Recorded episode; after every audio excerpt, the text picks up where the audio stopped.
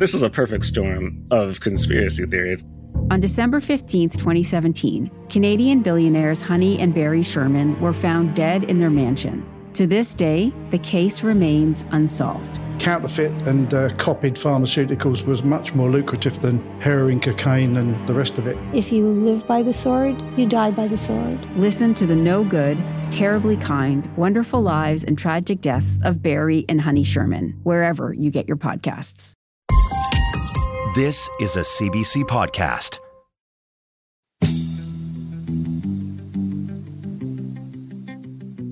In October of 1970, Canada was at the peak of a crisis. A drama that made it feel as though the Federation was unraveling and our democracy was in peril. The first time I heard of the October crisis and everything that led up to it, it wasn't on the news or in history class. It was on this record that you're hearing. It's by a Calgary punk band called the Hot Nasties.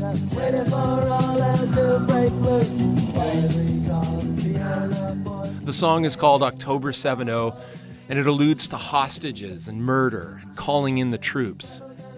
And for a long time, this song, badly dubbed on a mixtape from a friend, contained the full extent of my knowledge of one of the most dramatic episodes in modern Canadian history. You see, I grew up an Anglophone in Vancouver, the other side of Canada, far away from the heart of the action. And as near as I could tell, the October crisis was about some really angry folks who wanted to leave Canada and make their own country where French was the language of the land. Well, that made no sense to my young mind. I mean, why would you not want to be part of the greatest country in the world? I'd eventually fill in details from more reliable sources. But until I got to work on this series, I didn't know how much I didn't know. I didn't know that October crisis was actually shorthand for a seven year escalation of tension and violence. But mostly, I didn't know about the real people who made this history. And it was only when I started to meet those people that the history started to make sense. This series is about a radical separatist movement, the Front de Libération du Québec, the FLQ, we're going to hear the history of that movement from the people who lived through it. And we're going to hear how a dream of equality, sovereignty, and liberation led to a nightmare of bombs, kidnapping, and murder. I'm Jeff Turner, and this is Recall How to Start a Revolution. Chapter 1 Suicide Commandos. A bomb exploded today in a federal government building in downtown Montreal. Would you say that this is a, communist backed subversive group, or would you say it's French separatist terrorism? Vive la Vive la Révolution québécoise! Nous vaincrons! The damaging of a section of track, apparently with dynamite, has been blamed on the so called suicide commandos. That they intend to murder in cold blood two innocent men unless their demands are met. Your letters have moved me to hope that we will soon be together again. I do hope the FLQ will continue to allow you to write to me.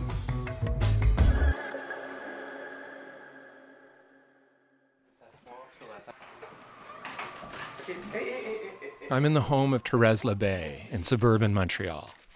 She's a friendly grandma with a charming matter of factness about her. She seems comfortably settled into retirement. And in her utterly undramatic way, She's walking me through her own very dramatic chapter in this history. Euh,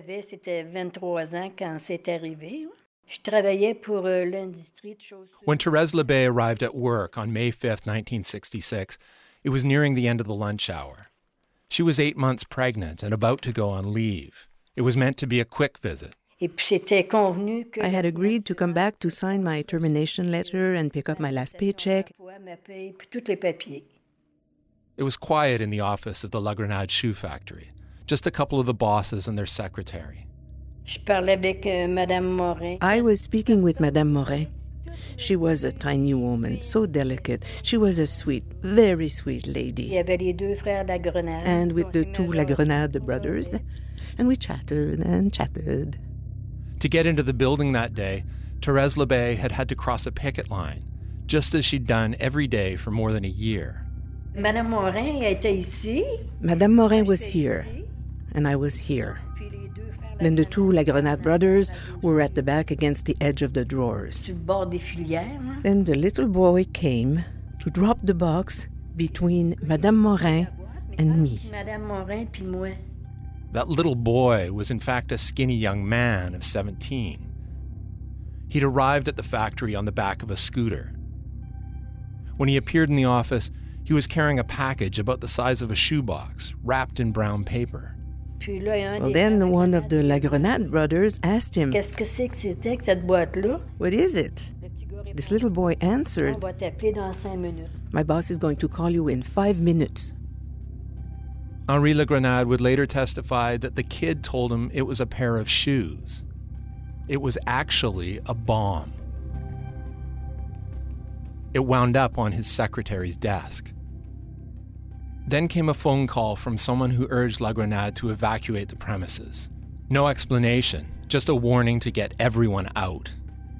This was more than a year into an ugly labor struggle, and the company had already received a number of threats, none of which had amounted to anything.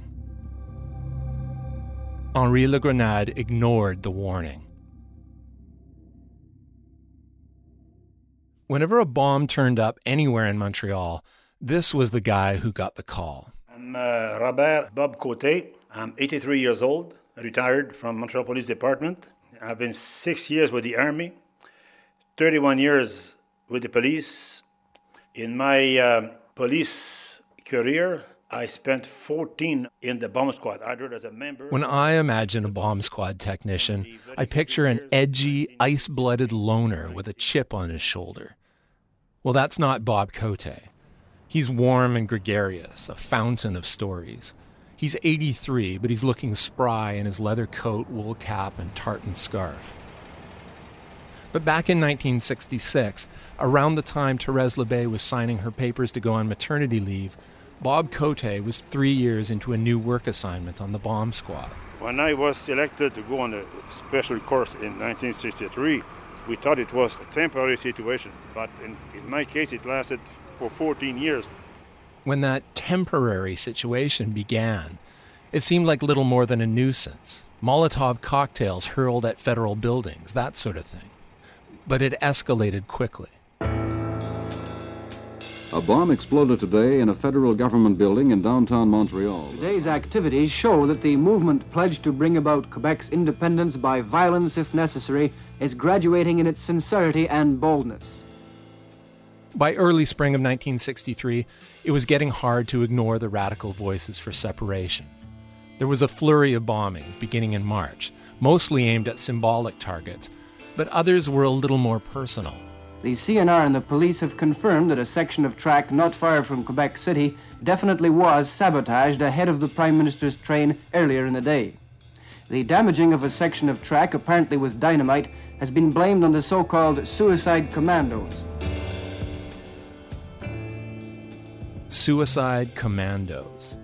The term appeared in an early communique from the bombers, dated April 16, 1963. It read, in part, the Front de Libération du Québec is a revolutionary movement consisting of volunteers ready to die for the independence of Quebec. The suicide commandos of the FLQ are aiming principally at the complete destruction by sabotage of the colonial institutions, of all means of communication in the colonial language, and of the enterprises and commercial firms practicing discrimination against Quebecers. So now the world had a name for what had been an otherwise faceless, anonymous group behind the bombings. And though he didn't know it at the time, Bob Cote's name and career would become forever entwined with the FLQ. During that period, 200 incidents have happened. 72 were actually bombs, and of these 72, I dismantled 31. Quite a good score. Quite a good score. Now, keep in mind the nature of the job of the bomb squad in this period. Police weren't sending in robots with video cameras. They were living, breathing, sweating humans with their hands in a device that could reduce them to a stain on the ceiling. We did have some equipment, very rudimentary equipment. We had a shield, a metal shield, with poles. At the end of these poles, we had tools, which it was so crude that most of the time we did not work, but it made good pictures for the press. You know? So most of the time, I have used small cutters, nail cutters.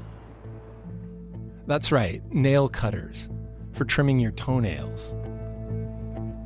There was also something called a spooner suit, named for a fellow from the New York bomb squad in the 1930s.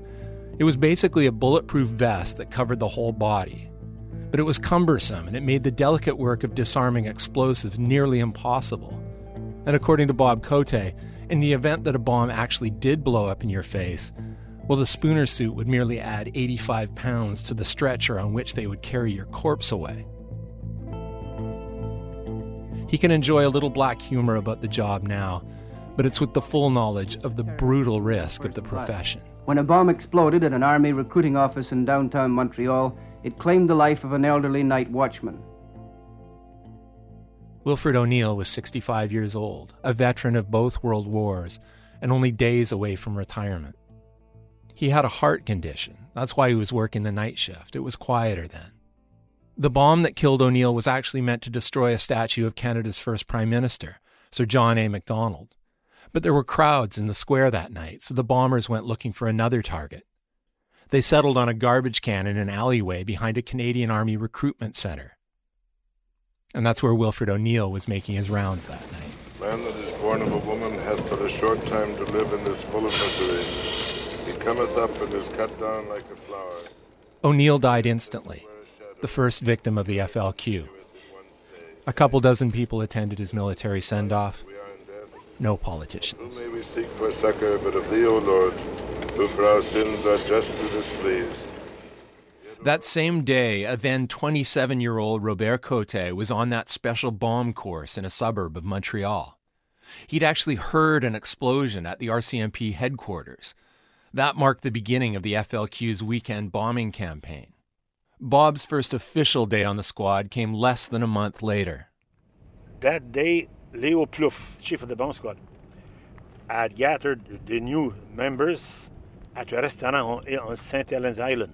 We had lunch there, and as we were looking at the rudimentary equipment we had, motorcycle police came and said, "Hey, there's been a, a series of bombing in Westmount and one one dead." At this point, you need to know a little bit about Westmount. Remember, at the root of the FLQ's cause was the perception, and this is well founded in reality, that working class Francophones were sort of second class citizens in their own home. They earned less than the minority Anglos, and if they wanted to advance their careers, they'd probably have to do it in English. Well, Westmount was historically an enclave for the Montreal Anglo elite. Stately homes on leafy streets high on Mount Royal, looking down over the city. The home of old money. In other words, it was a natural place for Francophone separatists to plant bombs in mailboxes. At the time, Westmount was governed and policed independently of Montreal, so the military was responsible for any bombs set there, not the Montreal police. That's why Sergeant Walter Leja got the call. He was an army engineer, a part of the bomb squad. He was born in Poland, but like Bob Cote, he grew up in Pointe Saint Charles, a working class neighborhood of Montreal. He joined the army in 1942. Now, as you can imagine, the fraternity of Montreal bomb defusal technicians was not a big one. We knew Rocky. He was a frequent visitor at headquarters. And I used to call him Monsieur Leja. He said, Hey, Bob, I'm from Pointe Saint Charles. You call me Rocky like the others. Okay, Rocky. So we became, we became uh, friends. By the time Walter Leja reached the corner of Westmount and Lansdowne, he had already disarmed two of the bombs in the neighborhood, and his work was beginning to attract a crowd. There's film from that day, and the scene looks strangely casual when you view it through a present day lens. It seems like a pleasant spring afternoon. Firefighters, curious neighbors, reporters are standing around, and they're not exactly keeping their distance. Walter Leja is kneeling in front of the box. He's got his hands in the open panel door. And then there's a blast, and the camera shakes. He was given for dead, but miraculously he survived. But he took 29 years to die. And he spent nearly all of those 29 years in hospital. So he has to be considered as a victim of, the FLQ, although he did not die immediately. Ten bombs were planted in mailboxes that day. Seven of them detonated, one to devastating effect. This day is still remembered in Westmount as Black Friday. So, just for the moment, put yourself in Bob Cote's shoes on that Black Friday. It's your first day on the job, the job that just put a friend in hospital for life. By the time Therese Lebay is arriving at the shoe factory to pick up her papers, Robert Cote has already been with the Montreal Police Bomb Squad through three remarkably busy years. Remarkable in part because no one had died on his watch, despite the growing proliferation and the sheer size of the bombs. That was about to change.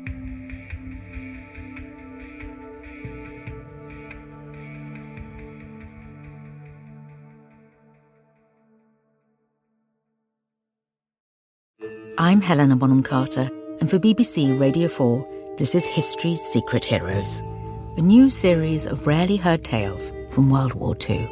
They had no idea that she was Britain's top female codebreaker. We'll hear of daring risk takers what she was offering to do was to ski in over the high Carpathian mountains. Of course, it was dangerous, but uh, danger was his friend. Subscribe to History's Secret Heroes wherever you get your podcasts. Monsieur Lachapelle, vous allez devoir nous suivre. Pour quelle raison? J'aimerais ça vous poser une couple de questions concernant le meurtre d'Audrey There's a French Canadian TV show called District 31, District 31. It's sort of a police soap opera. It runs Monday to Thursday at 7 p.m. And for millions of Quebecers, including Therese Lebay, it's appointment television. And that's the reason we're hanging around a barbecue chicken joint on a cold December evening. We agreed to meet Therese at 7:30, and my producer Francis is convinced it's because Therese doesn't want us interrupting the show. Also, we're starving and Francis is homesick for Saint-Hubert chicken. So we kill some time before we knock on Therese Lebay's door in Saint Janvier de Mirabel. Bonjour. Bonjour. Bonjour, ça va bien? That other voice you hear is my producer Jessica. The little dog is happy to see us. The house is cozy with Christmas decorations.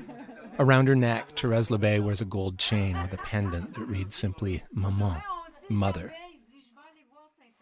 At the dining room table, She's got a box in front of her that used to hold Christmas cards. There's a picture on the lid of Père Noël, Santa Claus. It's stuffed with newspaper clippings from 1966. They're all neat and crisp. They've hardly faded. Ça, c'est la bâtisse HB-La On entrait par ici, puis là, c'est le, le, le, premier étage ici en bas là, qui a explosé. L'édifice euh, existe maintenant? Therese is showing us pictures of the shoe factory where she worked. She's taking us back to that spring day in 1966. You'll remember it's nearing the end of the lunch hour and a young man has just delivered a package to the office. It looks like a shoebox, and as Robert Cote said to me, what could be more normal than a shoebox in a shoe factory? Except for what was inside one and a half sticks of dynamite connected to a small clock and a battery. Wired so that when the minute hand reached the desired time, it would contact a nail. That would complete the circuit and deliver a tiny little 9 volt current. Tiny, but plenty enough to fire the detonator cap and ignite the dynamite. So that's what's in the shoebox on the desk of La Grenade's secretary. Therese Morin was 63 years old. She'd never married. She'd been working for the La Grenade family for 47 years. Her sister would later tell a reporter that Morin had been rattled by the picket lines, but she felt loyal to her bosses and she kept coming to work. So there she was, a box with a bomb in it between her and her heavily pregnant colleague, Therese Lebay, just feet away, the two women talking to one another across Morin's desk. It didn't take five minutes before it exploded. In the news footage from that day, it's a scene of destruction and chaos. There are men sweeping broken glass off the sidewalk. On the west side of the building, there was a, a, a huge uh, window that had been blown out. Smaller windows were shattered too, and you can see the mangled blinds flapping in the breeze. And When we entered, it was all full of blood. Inside the building, the camera shows a metal door hanging from its hinges, dented filing cabinets and desks. The floor is littered with paper, ash, a woman's shoe. You know, a really horrible scene. Difficult to describe, but you can easily imagine what happens when dynamite blows up in, in your hands. See? At this, Bob Cote makes a morbid scraping gesture toward the ceiling. Therese Morin was killed instantly. The two Lagrenade brothers were injured. In the film, you see one of them walking to a waiting police car. He's got blood running down his face, and his clothing is hanging from him in shreds. It's just like in one of those old cartoons. Robert Cote is in the film too. He's coming in and out of the building, carrying evidence, bits of a desk, a typewriter. And there's Therese Lebay, her face bloodied, clearly in shock, being tucked into the back of a station wagon. I know someone got me out, but uh, it's vague. I was taken to the hospital, Hôtel Dieu. It's there that I woke up. When she came to, Therese Lebay remembered feeling the force of the explosion, but not much else. And that force was incredible. I had a purse. And you might not believe this, but my purse was closed. But the papers in my purse were all shredded. It's just as if rats had chewed them up. At the hospital, she was finding it difficult to understand what was even happening. Her ears were buzzing. Doctors were concerned for the health of her unborn baby. It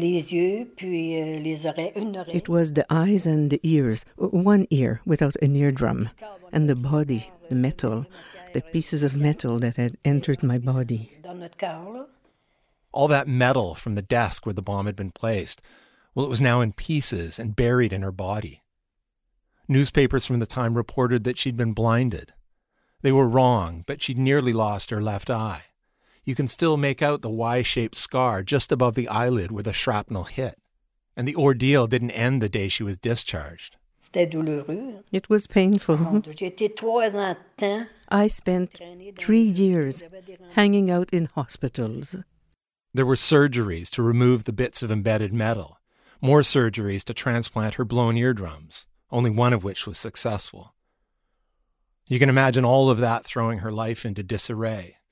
But life got busy, and there just wasn't any time to dwell on what had happened. So she simply closed the lid on her box of memories and she put it away. Until now, anyway.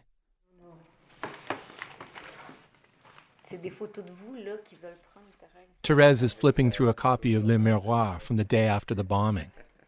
On the cover of this lurid tabloid is a picture of her in her hospital bed. Her belly is huge, her hair is a mess, and there's a patch over her left eye. She looks absolutely ravaged. But today she holds up the picture for us, and she's beaming. At the other end of the table, watching all of this, is Lebay's son, Sylvain Sirois. As a kid, Sylvain knew that his mom had lost her hearing in one of her ears, and he tells us he'd take advantage of that by sneaking up on her. He loved to just stand there and stare at her until she noticed him. It scared the hell out of her.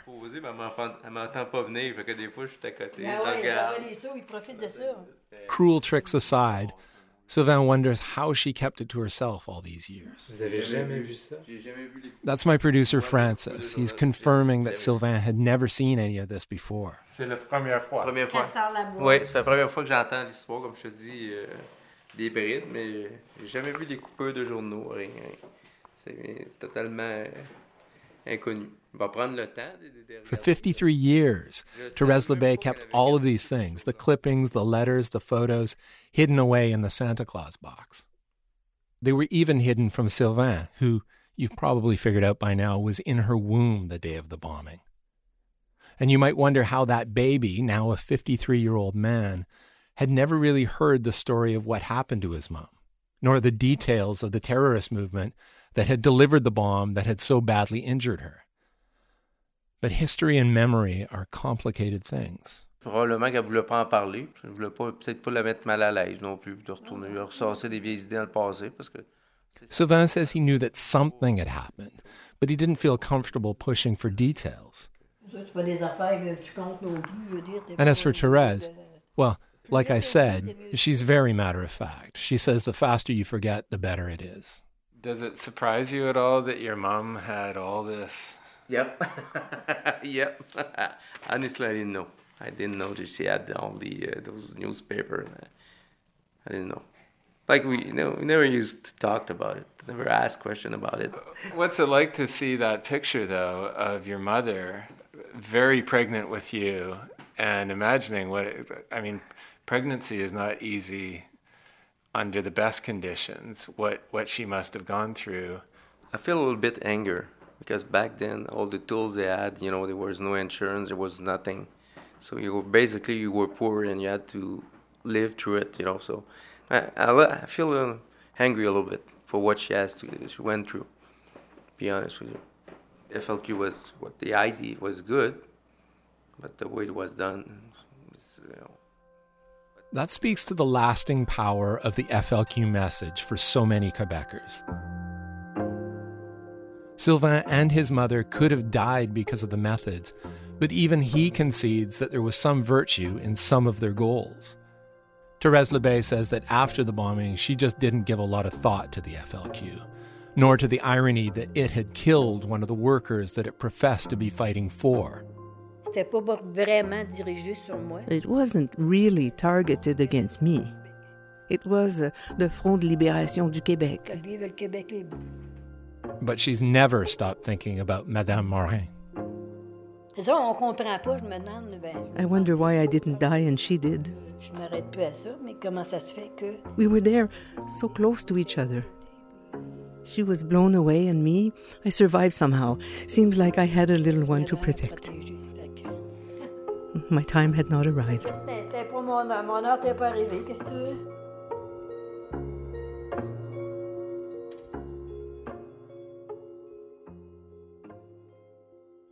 The FLQ wouldn't claim responsibility for the attack until more than a month later, but the group was at the top of the suspect list from the moment the cops arrived on the scene. The FLQ had a newsletter called L'Avant Garde, and at least once they'd written about the situation at La Grenade and the need for action. A coroner's inquest would later confirm the FLQ connection to the bombing, as well as the bombers' rationale for targeting the shoe factory. Police told me today that the bombing of strike bound companies is designed to show the idle employees that the terrorists are on their side and that FLQ ranks are open to them. I think about Therese Lebay a lot. I think about how she welcomed us, these strangers, into her family home on a cold Quebec night.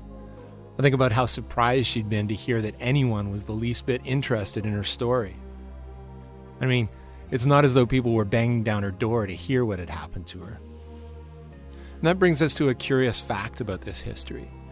Inside Quebec, the FLQ has been a cultural obsession for decades. With each milestone anniversary, it's revisited with documentaries and feature spreads in newspapers. And over time, some of the bombers have gained retrospective status as kind of swashbuckling idealists. Some of them even made their way to the upper reaches of power in Quebec. So, as far as terrorists go, public memory has been pretty kind to these guys. After the initial drama of the La Grenade bombing, the media, the experts, the historians, well, they moved on. The site of the bombing is now comfortable middle class apartments. And somehow, Therese Lebay and her place in the story was forgotten. pensais pas que ça sortirait des boulamites après 50 ans. C'était classé, c'était fini, cette histoire-là. Pas des souvenirs qu'on aime à, à, se rappeler, c'est sûr, là, mais regardez bien, euh, si c'est passé, c'est passé, on peut pas revenir. Euh. But the past is the past, she says.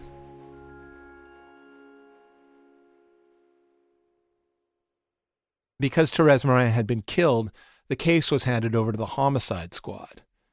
By the time the lead detective arrived at La Grenade later that afternoon, the coroner had already come and gone and taken the secretary's body with him. Three months went by. The detective's superiors were getting anxious. He needed a break in the case. He needed a name. And when a young man known for his ties to the FLQ was picked up for another crime, he got that name. So at one time he says, okay, He says, listen, it's not me at La Grenade. He says, you're going to tell me everything? He says, yes. That confession was like a dam breaking. By the end of the night, the police knew the names not only of those behind the shoe factory bombing, but of some of the ideological leaders of the FLQ as well.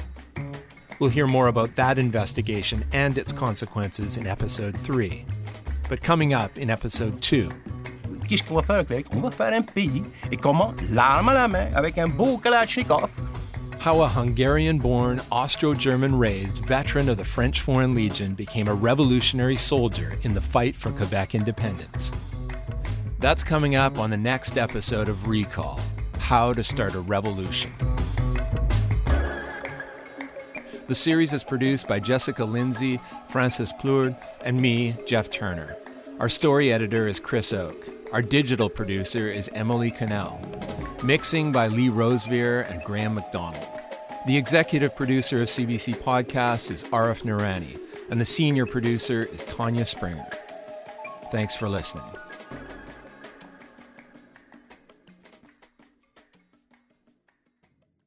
For more CBC podcasts, go to cbc.ca slash podcasts.